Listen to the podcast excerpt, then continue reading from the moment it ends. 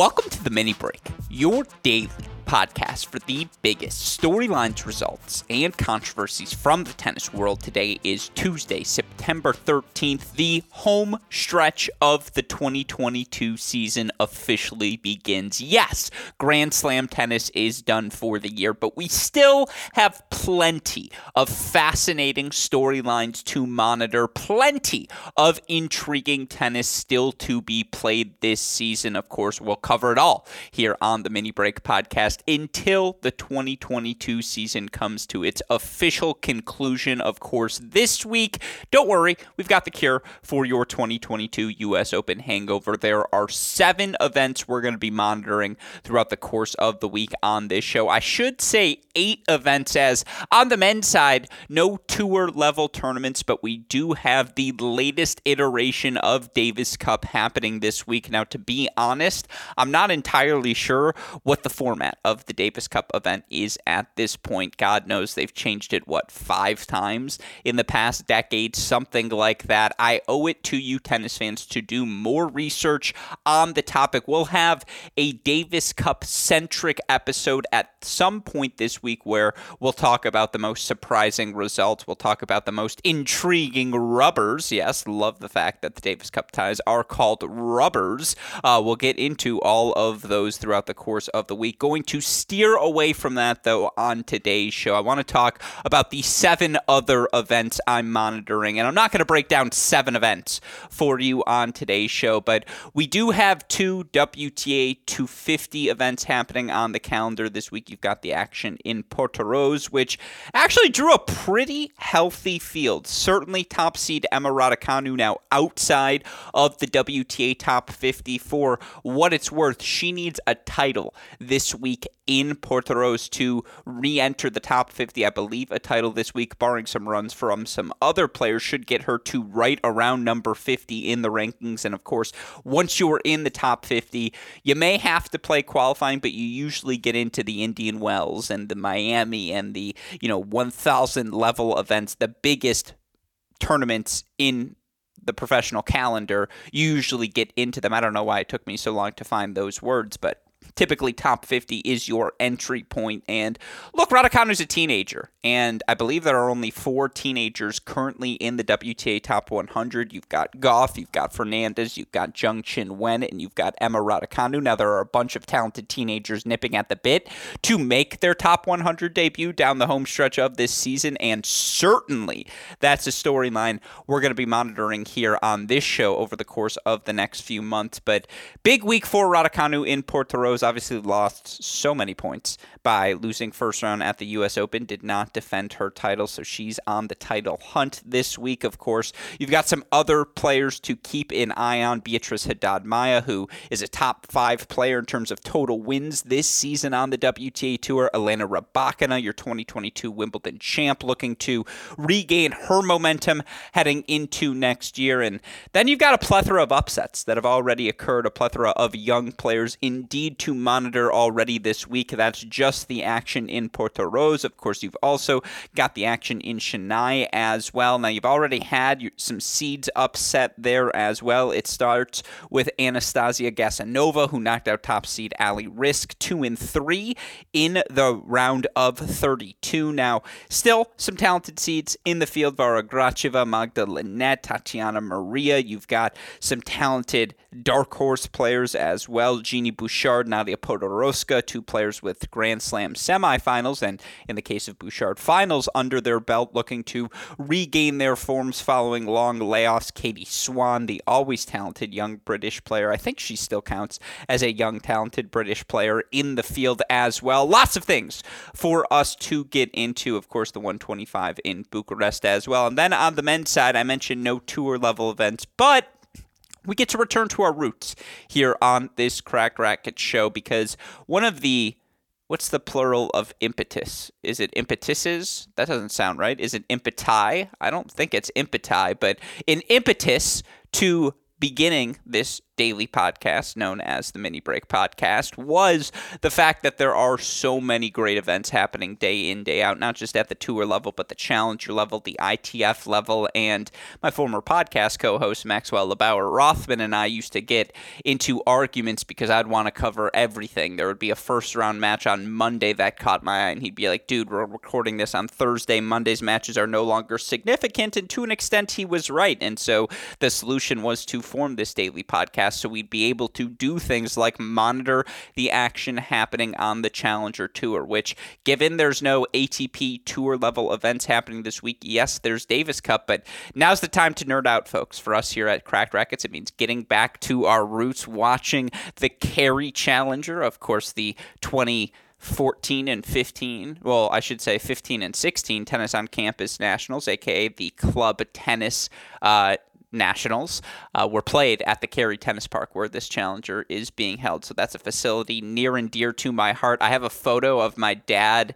I mean, he's never going to listen to this. My mom may tell him that I said this, but whatever. The photo that comes up is of my dad on a swing set answering a phone in Cary and let's just say his boxers were showing in the photo as well. So it's a really funny photo of him on a work call, and you're like, what sort? I mean, this successful man answers the phone like this, and yet he's as successful as any human I know. I'm just like, how does this work? What a fantastic oxymoron. Anyways, Cary Tennis Park, near and dear to my heart, and the home of the 2022 Cary Challenger. We've already had some fun results there. Certainly today, one of my aces of the day, where I offer picks and the matches I watch most closely on any given day happening in the professional tennis world, which, if you are looking for preview content of every day, head on over to our website, crackedracquets.com, or just head directly to the Great Shot podcast feed, home of those preview episodes. We're going to have those six days a week moving forward in partnership with our friends at DraftKings. So look for more preview content. It's going to be on the Great Shot podcast feed, but we're going to have more of that for you all moving forward. And again, a ton of fun players, college ties, Americans, you name it. The Cary Challenger has it. Want to get into that draw and want to look at the other three Challenger events happening this week as well. Again, it's a set the scene sort of day here on today's show. Now, usually we do this on Tennis Point Tuesday with our guy, Nate Walrath. We'll continue to do this tomorrow as well as he plans on joining me on the podcast for a Wednesday Wednesday edition of Tennis Point Tuesday. But again, setting the scene for all of you week one of the home stretch of the 2022 season. Of course the reason we're able to do this day in day out here on this podcast is because of the support we get from all of you listeners who listened at a rate we've never seen before. Again record numbers for us during the 2022 us open. We hope some of you decide to stick with us through the home stretch of this season and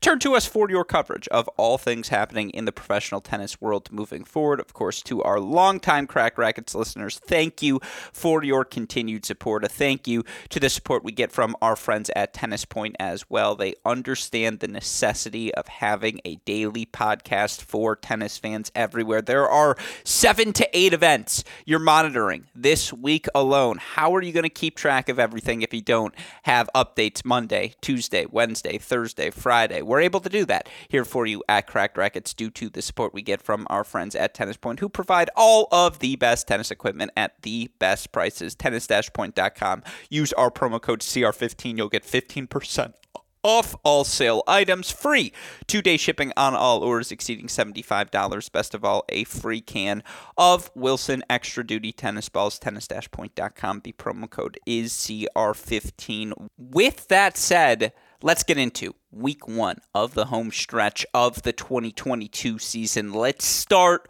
with the WTA 250 action happening in Portoroz. I already alluded to it, but it's a big week for 19 year old Emma Raducanu, who was able to sustain a top 15 ranking for the majority of this season. And why is that the case? It's because the ranking system is based on a 50 week formula. It takes your past 50 weeks of results, and as each new week on the calendar approaches, it drops off that corresponding week from the prior year. You look for Raducanu, she was a Grand Slam champion for the past 49 weeks, right? She had that scale of points. I believe it's 2,000 total points if you win a slam, just sitting on her resume and everything else she picked up between that and the start of the 2022 US Open was just really to pad her stats. You win a Grand Slam title, you're going to be the floor is top 20 player, and that's why she was able to creep up into the top 10 in July. She did have,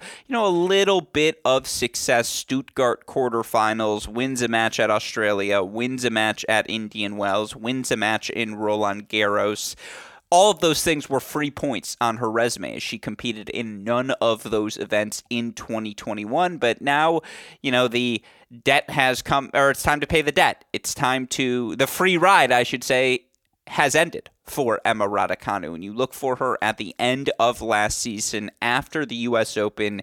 She only won two matches, made a quarterfinal in Romania at the 250 level, so she doesn't have a ton of points to defend to end this season. And as such, given she still has a top 100 ranking, she really should be playing. Why not? You're 14 and 16 overall this season. You look for Emma Raducanu overall on the year. She has lost first round matches in six of the 16 events events that she's played heading into Portoroz. She has only played three matches in, I believe, three total events this year. No, four total events this season. She played three matches in Stuttgart, three matches in Madrid, three matches in DC, three matches in Cincinnati.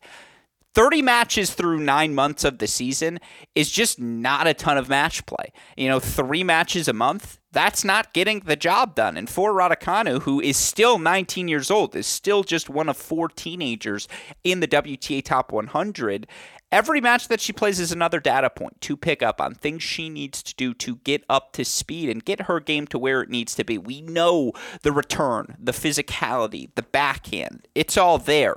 But her ability to create from the center of the court, her ability to earn more free points with her serve more consistently, and perhaps more importantly, put herself in advantageous positions and not just at the behest or at the I suppose, in the control of her opponents, who very frequently use that serve, if not as an approach shot, certainly as a table setter for the rally. It was a good win for Raducanu, 6 2 5 3 before Diana Yastremska was forced to retire two points from the match ending. And we're not going to get into why retire when you're two points away. Why not just complete the match? I don't really care about that big picture. I did care about how measured Raducanu was. While the first serve wasn't landing, she only made 57% of them. I thought she was way more more aggressive with that first serve. And you look for Raducanu, she's someone who typically makes over 65% of her first serves, and yet she rarely wins over 60% of her first serve points. And so I wouldn't mind seeing a trade off, maybe making fewer first serves, but being more aggressive with that first serve, trying to hit it a little bit bigger. And as she, you know, turns 20, 21, 22, continues to develop physically, there should be more miles per hour on that serve just inherently, as happens with every player throughout the course of their careers. But Raducanu is such an exceptional athlete. The serve is fluid. The you know the release, the toss, there are no hitches. You feel like that serve can potentially add five to I, maximum 10 miles per hour throughout the course of her career. And if she starts winning free points with how relentless she is, point in, point out, her ability to absorb the first strike of Yastremska, her ability to spread the court and force Yastremska uh, to constantly hit on the run.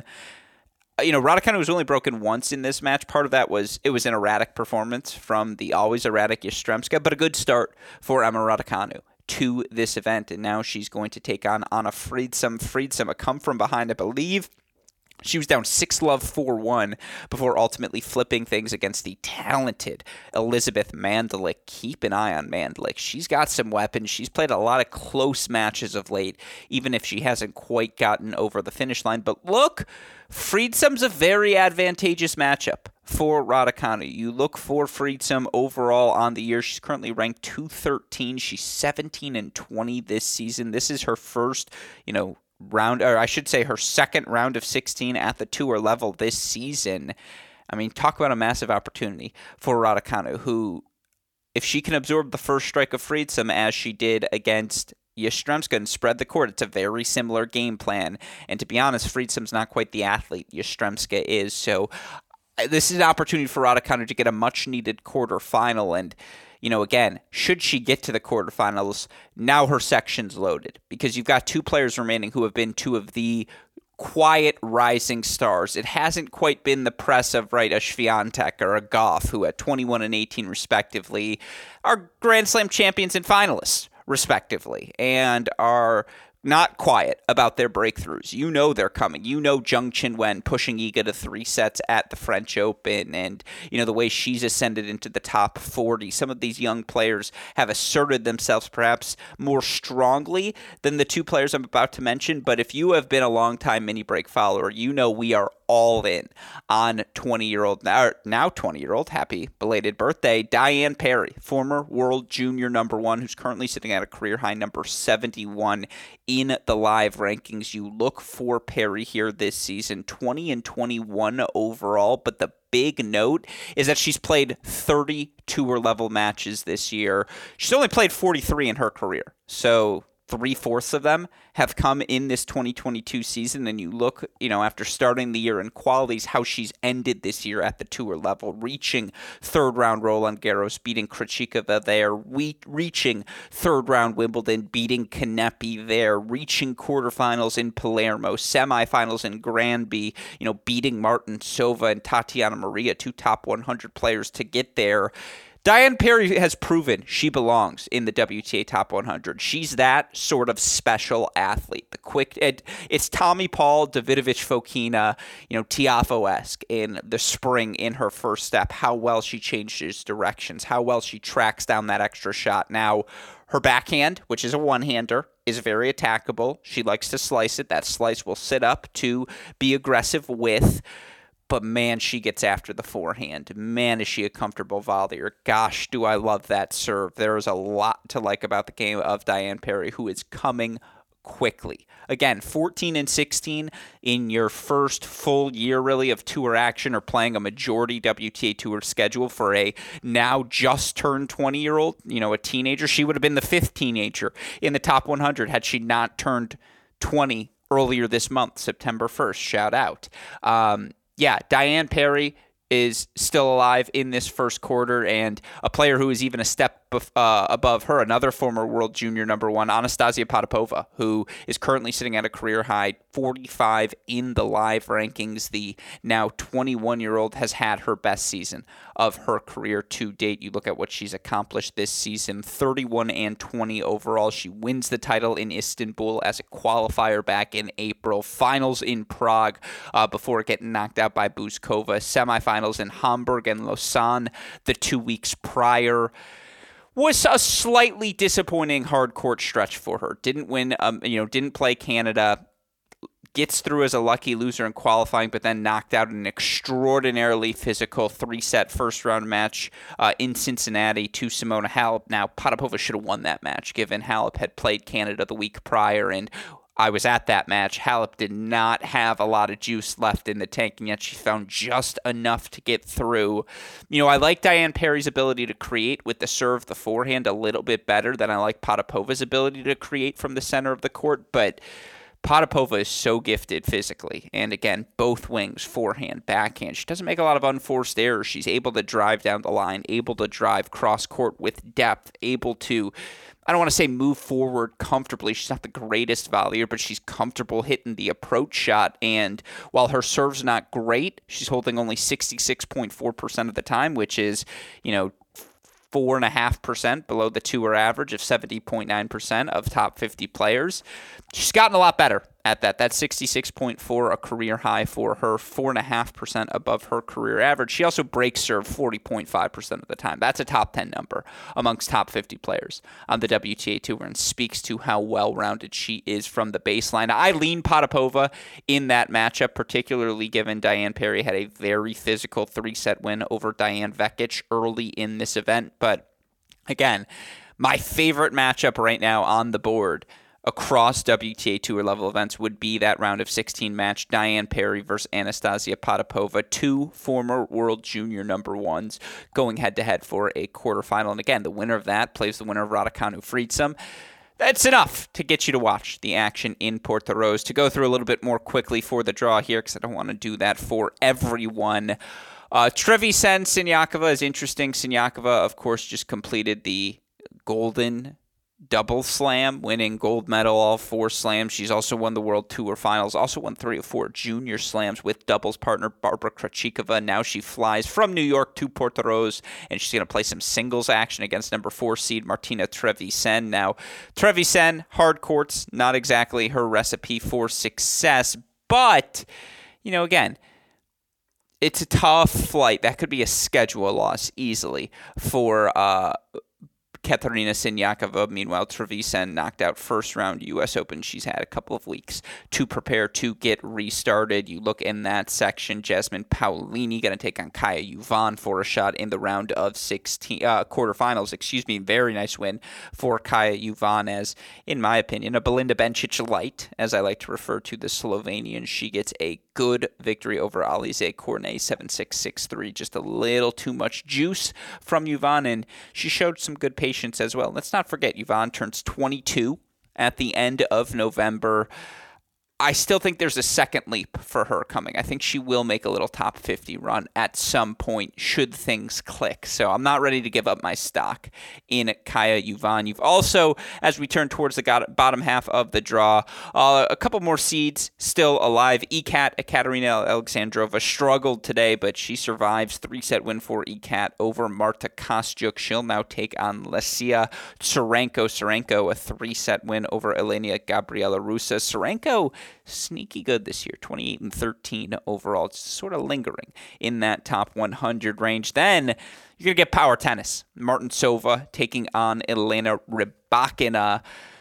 Rybakina struggled today. Made just 50% of her first serves, was broken four times, yet survived 6 7, 6 4, 7 6 over Laura Siegemund in a match that maybe had five rallies go past 10 shots. Um, Rybakina didn't serve well, yet she found ways to stay competitive. She just plays so aggressive, so on her terms, even when she's not playing well. When the iron starts to strike, she can just go on a 10 minute run and rack up three games real quick.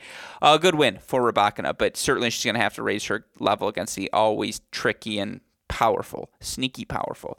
Teresa Martincova. Bottom half of the draw, Haddad Maia, good win over Clara Tauson, 7 6 6 3. Although Tauson looks better and better. I'm still holding my stock on a number for another former world junior number one in Clara Tauson. But Haddad Maia going to take on Bukska, Zidansek going to take on Bogdan. You feel like Haddad Maia will see her in the semifinals of this Portoroz event. With that said, let's now move over to our other WTA 250 event happening this week in Chennai. And I do apologize as I'm doing these shows. I realize these episodes in particular can get a bit monotonous. We don't have you know, a, fantastic guest. We don't have even a Nate Walrath to sort of shoot about, well, what are you watching as a fan? What interests you? And we'll do more of that tomorrow when he joins me for Tennis Point Tuesday on a Wednesday. But uh, you know, again, I realize that. I apologize. That said, you got to set the table. I want you listeners to know what you should be watching for this week as such, trying to spend a little time talking about all of these events. But to be honest,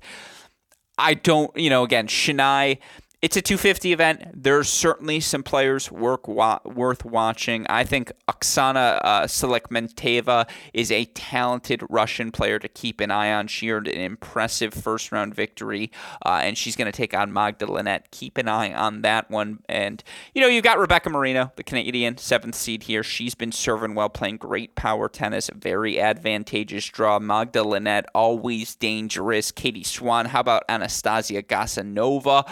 Uh, knocking out top seed Alison Riske in three sets. Gasanova, just another talented Russian, currently 23 years old, who you're just like another talented young Russian, another 23 year old young talent. You're just like keep an eye on uh, because you feel like all of these players do enough things that it's going to be interesting to see which ones pop, which ones don't, and why they don't. But Katie Swan, good victory for Swan in round number one, one and two over former Ole Miss NCAA singles champ Ariane Hartono. Swan, Gasanova, big opportunity for both to reach a tour level quarterfinal here. You've also got Nao Hibino taking on Wang Qiang. That's your top half of the draw.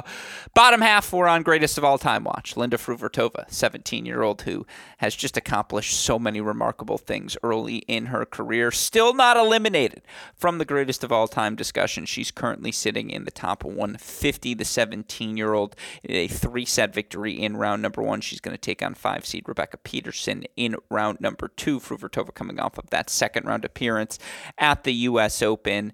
Uh, you know her pursuit of the top 100 to end this season something certainly to keep an eye on have to get a top 100 victory probably to do it rebecca peterson offering her the chance at exactly that you're also probably watching a couple of players returning from injuries who each have slam semifinals or better under their resume. Of course, I'm referring to Nadia Podoroska, who earned a straight set victory in round number one. She'll now take on fourth seed Tatiana Maria. You also have Genie Bouchard, back from injury, back on court, back from the Tennis Channel booth. She earned a first round victory as well in straight sets. She'll take on wildcard Karman Thandi for a spot in the quarterfinals. Certainly, again, some interest for us to keep an eye on in Chennai. You've also got the 125 in Bucharest for what it's worth. Sorana Cirstea, a top 40 player in the world with two WTA 250 events on the board, opts to go play this 125K.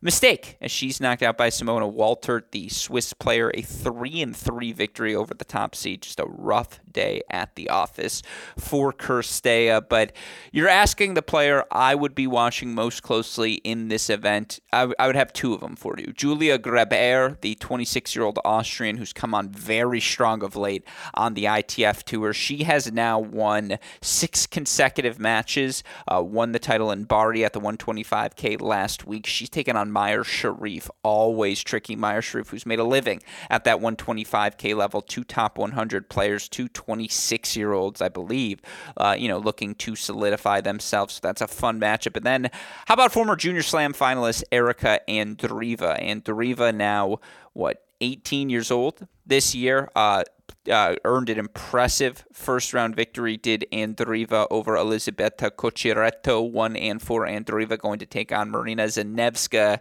You know, I call that Marina Zanevska McKenna Jones on steroids. Not a lot of weaknesses in her game. Really sound physically. Andreeva's going to have to do something exceptional to beat her.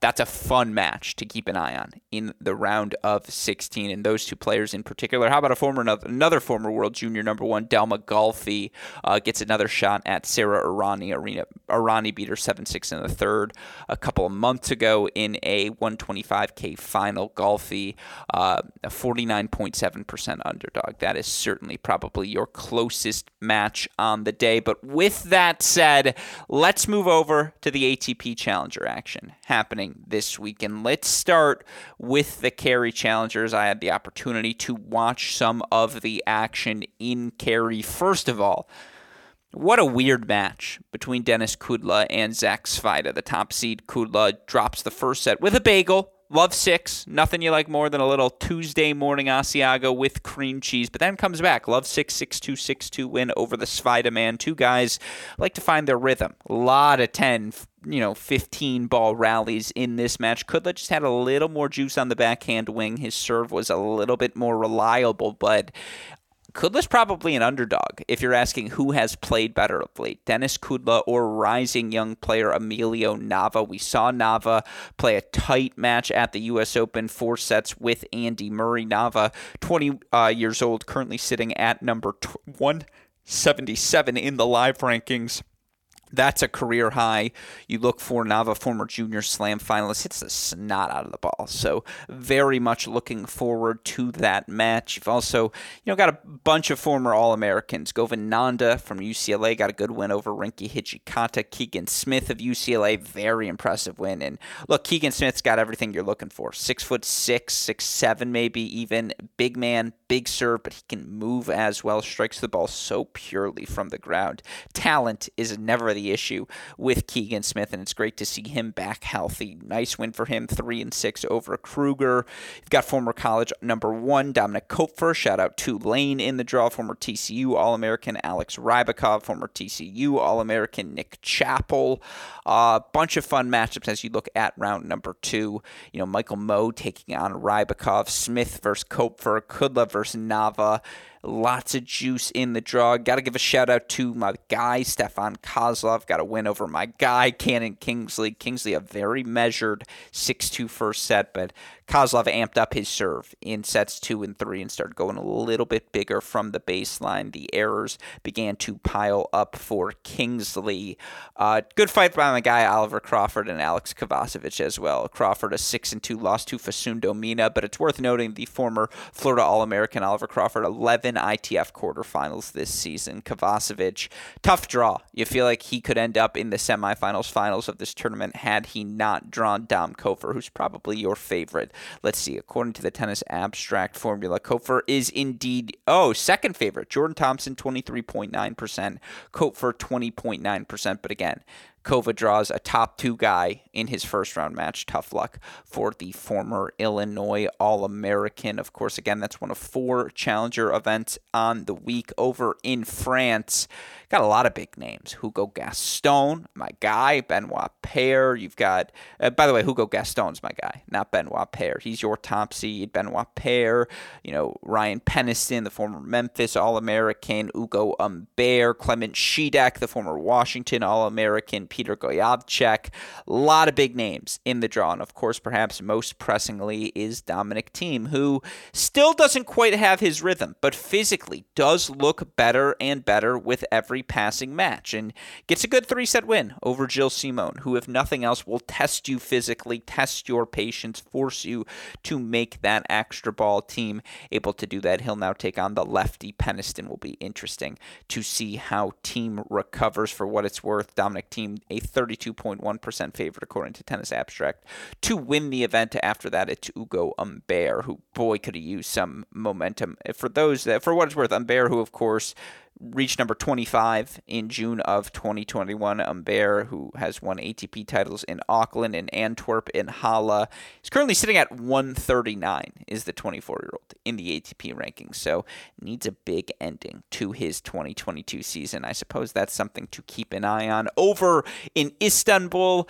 because we love to keep an eye on the college players. Worth noting another former TCU All American, Alastair Gray, into the round of 16. Henry Squire, an all conference player for Wake Forest, going to get a shot at Al, at uh, Radu Albot, the number two seed tomorrow. Your top seed, James Duckworth, knocked out by Lukas Rosol in round number one. Good win for the veteran for what it's worth. Uh, Radu Albot, 28.5% favorite to capture the title. After that, it's Verdasco at 23.6 6%. And then you got the challenger happening over in Poland. And again, top seed already knocked out. Number one seed, Federico Coria, knocked out by Raul Brancaccio, uh, three and six in round number one. For what it's worth, your favorite to win this event, a uh, couple of favorites. It's pretty tight. This is the tightest of the bunch. Roberto Carballes Baena, 24.1. Corentin Moutet, 21.7. Delbonis, 17.7. Keep an eye on former world junior number two, though, Tseng Chun-hsin, uh, who is the number three seed in this event. And I believe, made his top 100 debut. In fact, he did, currently sitting at number 88 in the live rankings, is the 21 year old you look for him here this season, 36 and 19 overall. And that includes a couple of challenger finals and titles earlier this season. But with that in mind, that's week one of the 2022 home stretch. Again, we will be back tomorrow to explore the biggest storylines of the week with even more depth with our guy, Nate Walrath from Tennis Point. Of course, a shout out, as always, to our super producer, Daniel Westoff, on the ones and twos, who has a of an editing job to do day in, day out. Not only editing this pod, but editing our daily picks pod now. You head on over to the our Great Shot podcast feed, our GSP Ace of the Day segment now happening Monday through Saturday, courtesy of our friends at DraftKings. Head on over there to hear about the value being offered, to hear my picks for each and every day. Of course, a shout out as always to our friends at Tennis Point for their support of this show. Tennis-point.com. The promo code is CR15. Of course, for more daily updates, go and follow us on social media Twitter, Instagram, Facebook, YouTube. We are at Cracked Racquets. You want to message me directly? I am at AL Gruskin. With that said, for our super producer, Daniel Westoff, our friends at Tennis Point, and from all of us here at both Cracked Racquets and the Tennis Channel Podcast Network, I'm your host, Alex Gruskin. You know what we say. That's the break.